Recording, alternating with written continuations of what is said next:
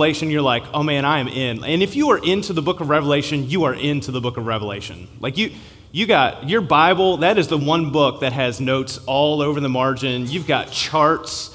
You've gone through multiple studies. You've got your favorite authors. You know what YouTube channel is your, is your favorite, your podcast. Like you, you are into the book of Revelation. You know if you're post trib, pre trib, amillennial, premillennial, dispensationalist, if you're preterist, if you're and some of you are like, is he speaking in tongues? Like, with, I'm going to need an interpreter. All right, you just, you know, like you were, if you were into it, you're into it. Other of us are kind of like, ah, it's kind of weird. There's a lot of strange language in that book. I'm, I kind of maybe stay away from it a little bit. Maybe you don't even know it, but maybe you're more of a pan millennialist.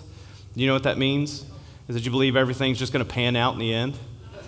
Right? So maybe that's like more your, your speed when it comes to, to revelation. And that is true, absolutely. Everything is going to pan out in the end. But however, maybe there's, maybe there's a different way we can, we can approach the text between the extremes. Maybe there's something a lot more deeper and richer and more meaningful that God has for us through the book of Revelation. It's an important text that unveils the realities of heaven and earth and the interplay of the physical and the spiritual when it comes to the kingdom of God. For the rest of us, maybe you're not on either side. Maybe, maybe like your best understanding of Revelation is more like pop culture, pop Christian culture, maybe like Left Behind series. Like, have you, you seen? Like, it wasn't Nick Cage in one of those movies, or you've read the books. Like, those started coming out in '95. Um, and, and maybe you've read some of those. I had a professor, he said, good fiction, bad theology. And I'm not even sure if it's actually good fiction. Um, but I realize I've probably already offended somebody right now. And that's typically what happens with the book of Revelation. Maybe it's the Left Behind series. Maybe you're more familiar with, uh, what is it, Larry, Larry, yeah, Larry Norman. I wish we'd all been ready. You heard, heard that song? You can look that up on YouTube later and, and enjoy that. But, but what happens is you, you hear about the book of Revelation, maybe you just kind of get a little nervous. Like you're not really sure what's going on here. It's kind of it's kind of wild, not understanding. Maybe you have kind of this sense that you know, um, when it comes to the end times, like it's just going to be kind of one of these God is going to jump out of nowhere to get us. And that, that's, that's going to be what, what happens is some, sometime at some point, something crazy is going to happen, and we just have to kind of, we got to hold on for the ride. Um, but if we come away with our understanding of you know, whether it's Christian commercialized takes or if it's, you know, different um, like overzealous views and theologies that when it comes to the text, if we come away with a sense of fear and anxiety when we read the book of Revelation or we think about the book of Revelation, we've missed the point of the text entirely. Over many years, Revelation has become a platform for theological disagreement and misunderstanding. However, when John wrote Revelation, his audience would have found it to be about hope and encouragement and the victory of God's kingdom on earth as it is in heaven. So let me just plainly state this as we move forward into the text of Revelation. If you read the letter of Revelation and do not come away more hopeful as a follower of Jesus, then you have misread it. I'll say it one more time. If you read the letter of Revelation and do not come away more hopeful as a follower of Jesus, then you have misread it.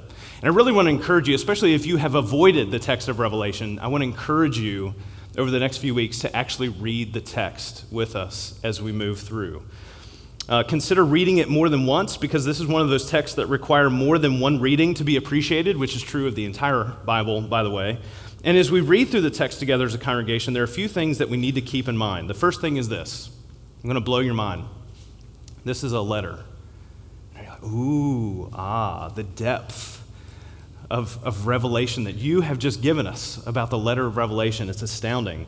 Here's why I bring this up. When folks read Revelation, they tend to throw hermeneutics out of the window.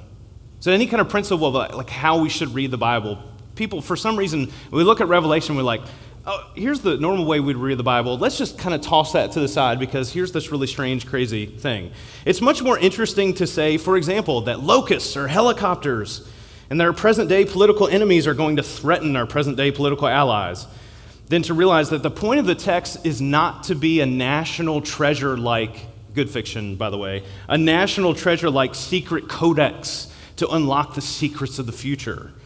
But instead, it's a letter that John wrote to an audience, specifically to seven churches present in seven very significant cities that existed in the Roman Empire, that contained a message that they would have understood to have practical meaning and application for their present day.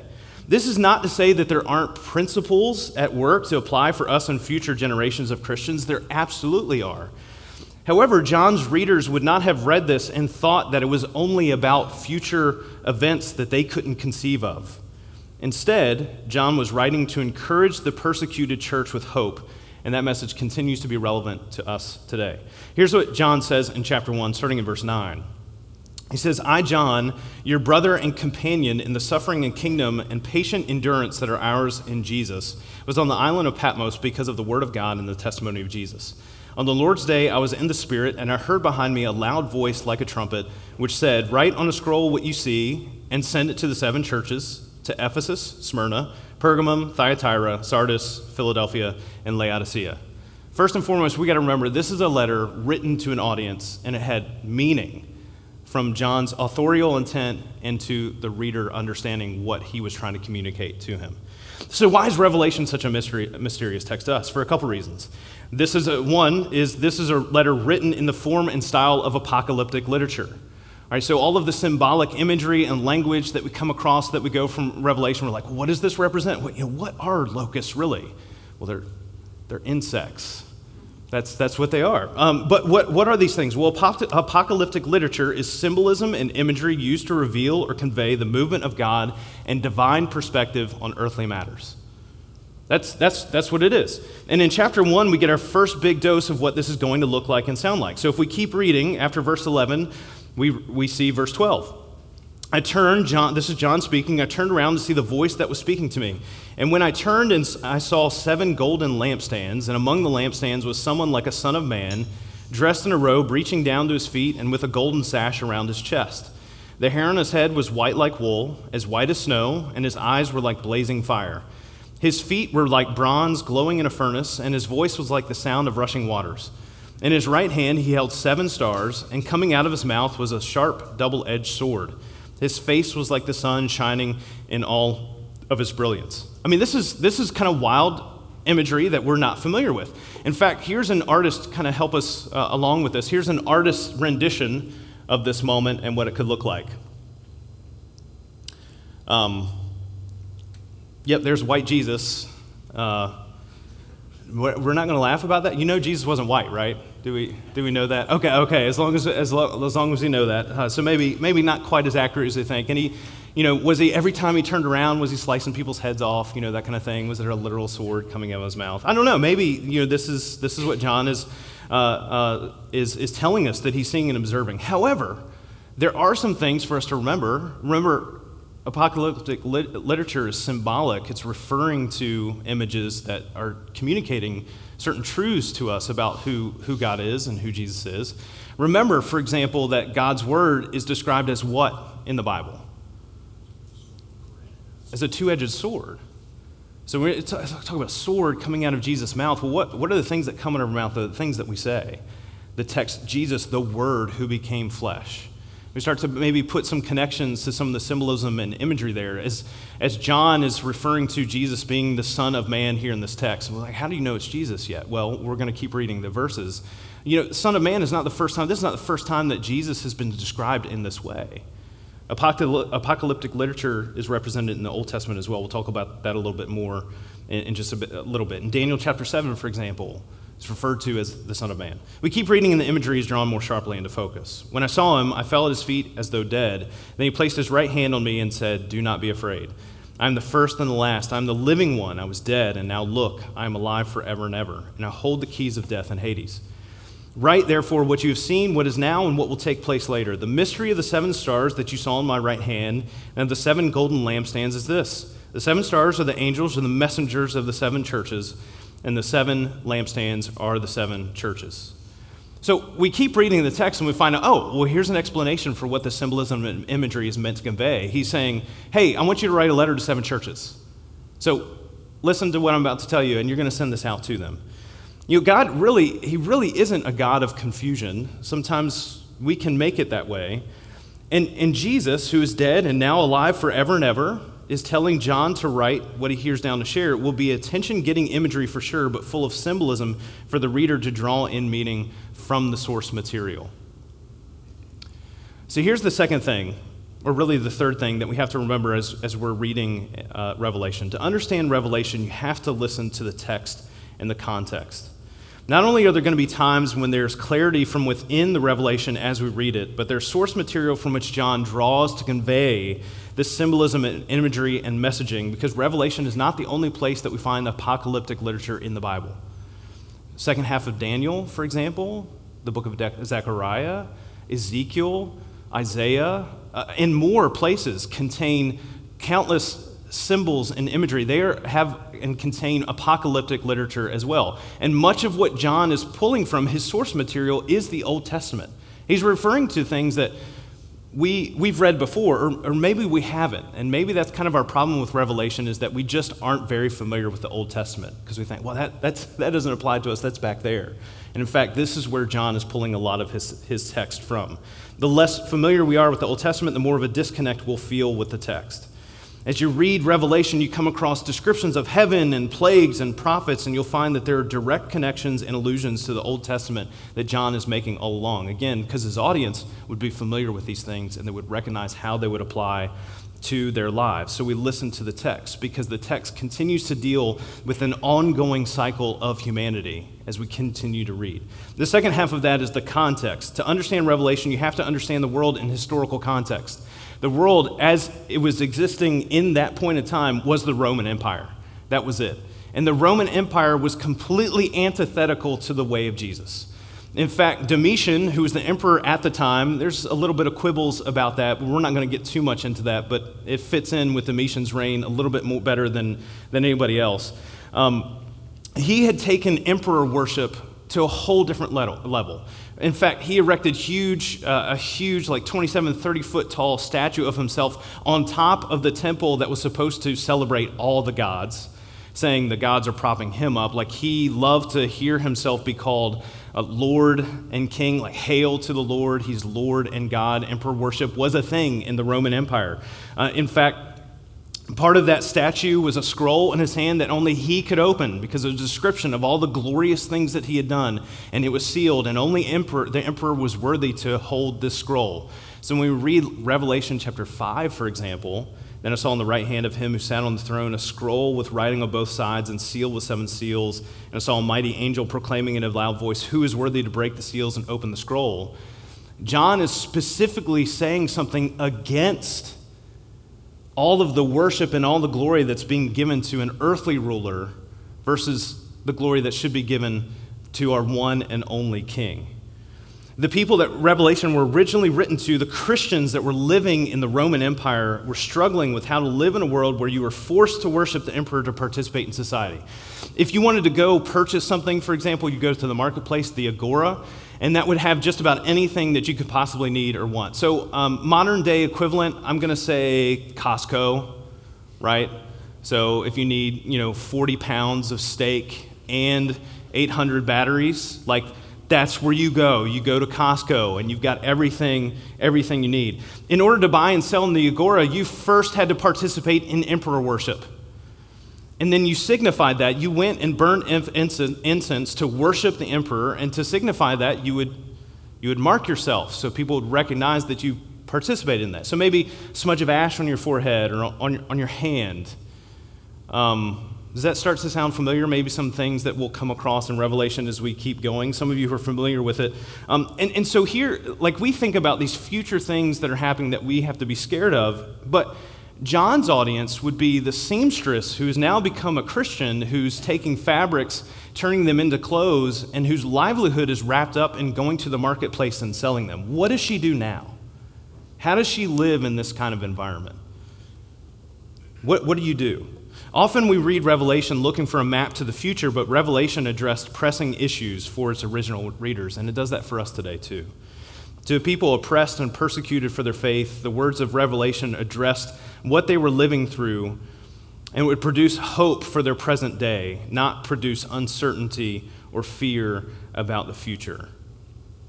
John kind of introduces this in the way that he opens up the letter. So let's go back to verse 1 of chapter 1. The revelation from Jesus Christ, which God gave him to show his servants what must soon take place. He made it known by sending his angel to his servant John, who testifies to everything he saw. That is the word of God and the testimony of Jesus. Blessed is the one who reads aloud the word of this prophecy, and blessed are those who hear it and take to heart what is written in it, because the time is near. There's something, when we take to heart what's written in, what's written in it and what, what this means, there, there's something much deeper and richer for, for us. In these first few verses, the book of Revelation uses, uh, John uses these three words to describe what type of book it is. It's Revelation or apocalypse is the word that's, that's used there. And that just simply means uh, an unveiling, a revealing of the disconnect sometimes that we feel between the physical and the spiritual. This is giving us a divine perspective. And so much of that is wrapped up into what it looks like to be a faithful follower of Jesus, is that even if we don't understand it, the way that Jesus calls us to live and interact with the world is from a divine perspective. So even if we're, we're not, like, part of this is trust, right? That God knows better than we do. And this is a revelation. The apocalypse is an unveiling of, of this perspective, letting us look into this and, and interact with it and understanding. Um, the sec- second thing is, is John's just testifying to what he sees. It's a witness to what he sees God doing and participating. And he also calls the words of this prophecy. Most of the time we think about prophecy, you know, apocalypse, we think about, you know, zombies and the world ending. Uh, prophecy, we tend to think of predicting the future. That's not it's not the definition of what prophecy is. That's the way that we think about it, but pr- the word actually means to speak for God. It's giving the message that God wants to share, especially warning about the consequences of rejecting God's way of life. Like we read through the prophets in the Old Testament, it, it's them speaking to the people of God and saying, guys, if you don't listen to God, like you need to have a divine perspective because if you don't listen to God, things are not going to go well for you. It's not going to work out. And that's the ongoing cycle that is dealt with over and over and over again with, with humanity. The book of Revelation, again, it's an apocalyptic writing. It uses highly symbolic language to point people to spiritual realities behind the social and political situations of their time. And when we carefully consider the text and the context, we'll see that this apocalyptic letter of John is less concerned with some of the things that get most of our attention. So it's less concerned with our current political enemies and allies. It's less concerned with a rapture. Um, did you know the word rapture is not in your Bible, for example? Um, there's no fake outs to Jesus' return. It's not like, a, oh, I was just kidding. I'm going to snatch some people here and snatch some people here. Um, that, like, that's not, that's not a part of the focus of what this text is about. And, and the, the bumper stickers are cute, like in case of rapture, unmanned car. You know, like, I, I get it. That's why, that's why you should wear clean underwear as well, just in case. Um, it's less concerned with an antichrist for example. In fact, John tells us that there are more antichrists because what that means is anybody who leads us astray from Jesus is an antichrist. So we're not looking for like one particular person that's going to do. No, there have been many antichrists, and we get caught up in that because we don't pay attention to that. Um, it's less concerned with a physical, earthly kingdom because Jesus says, this, My kingdom is not of this world. And when Jesus comes back, he's coming back to establish everything new forever. And it's not even about a particular eschatological stance, eschatological meaning end times. It's not about whether or not you're amillennial, pre trib, post trib, premillennial dispensationalist, preterist, pan millennial. Um, you can just go ahead and put those aside. I don't plan on even referencing those anymore as we continue to go through the text. Because the text doesn't call us to one of those theologies. It's instead about one revelation. Please don't add an S, by the way. It's not revelations. It's just one revelation that reminds the church that God is already and still and will be on his throne, and whose kingdom has come, and whose will will be done on earth as it is in heaven. John writes again in Revelation chapter 1 To seven churches in the province of Asia, grace and peace to you from him who is, and who was, and who is to come, and from the seven spirits before his throne, and from Jesus Christ, who is the faithful witness, the firstborn from the dead, and the ruler of the kings of the earth. To him who loves us and has freed us from our sins by his blood, and has made us to be a kingdom and priests to serve his God and Father, to him be glory and power forever and ever. Amen. If we come away from Revelation being uncertain or scared or anxious about the future, then we have misread the text. As readers, our goal is to understand John's intended meaning, how his audience would have understood it, and what we do as a result. We might not get all the details, and that's okay because we trust in the one who does. And we cannot miss the forest for the trees when we read this text because it's too important, because the message of hope and encouragement to followers of Jesus is too important. I want you to keep in mind something. I want, to, I want you to keep in mind these things as we go through the, through, through the text. And as you read it, hopefully this week, and start going through it, there's three things, three pictures of Jesus that I want you to hold on to as we move through the book, book of Revelation. Revelation chapter 1, Jesus, the depiction of Jesus that we read is, is, is as a high priest walking among the churches. He is the way to God.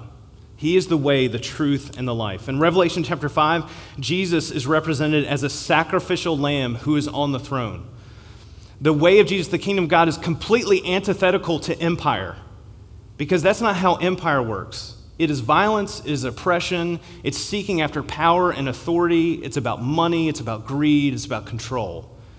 And yet, what does Jesus do to establish his kingdom? He gives himself up for us, dies on the cross, resurrects, becomes a living sacrifice, and he remains on his throne forever and ever. And the third picture of Jesus that we find is we find this in Revelation chapter 19, not just here, but Jesus is a conquering king and he's ready for battle.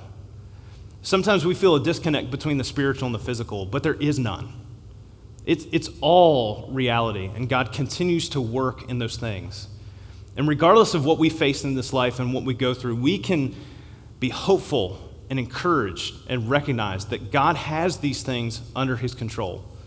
In the Roman Empire at this time, Domitian led with, I mean, people did not like Domitian. They wrote about him afterwards. Domitian is just trash talked continuously because he ruled with violence and oppression. He was the last of the, man, I'm going to do this off the cuff and I'm probably going to get wrong, but he's the last of the Flavian dynasty, if I remember correctly. I mean, nobody, nobody liked him because he ruled with violence and oppression. Christians were persecuted. They were not a part of the official you know, state gods, they, they were not recognized. And yet he is juxtaposed by John with our high priest, sacrificial lamb on the, on the throne, the conquering king, and, and who is really, truly in control. And so, one of the things that repentance, that, that Revelation calls us to do is repent from our citizenship in the kingdoms of this world and recognize that God's kingdom is the one that is the one in power and control, and that we can trust and hope in that because we are part of a different kingdom. Despite the confusion and sometimes fear that can surround Revelation, when we read it well, there's one thing of which we can be certain. This letter provides one of the most powerful messages of hope and encouragement that we have in the Bible. It is the hope that is born out of knowing that the one who loves and freed us continues to sit on the throne, and his glory and power will reign forever and ever. And there's nothing that can take place on this earth that will keep us from the one who is, from the one who was, and the one who is to come. Let's pray. God, um, once again, we just thank you for your word, and we thank you for uh, the way in which it speaks into our lives and, and what it looks like to not only be faithful followers of Jesus, but to look at the world in a, in a perspective that is different from anything that we will find on this earth. To, to be able to see things from a divine heavenly perspective where you, you open up heaven and you let us see into the way that you see things and how you are taking care of things. And God, we just ask that you uh, continue to remind us that regardless of what's going on in the world around us, um, that, that we have hope, that, that you are in control, and that ultimately, what, is, what we are heading to and what we're leading to is you making everything new. God, we praise you for this. We ask you to continually remind us of this perspective through your Holy Spirit. It's in Jesus' name we pray. Amen.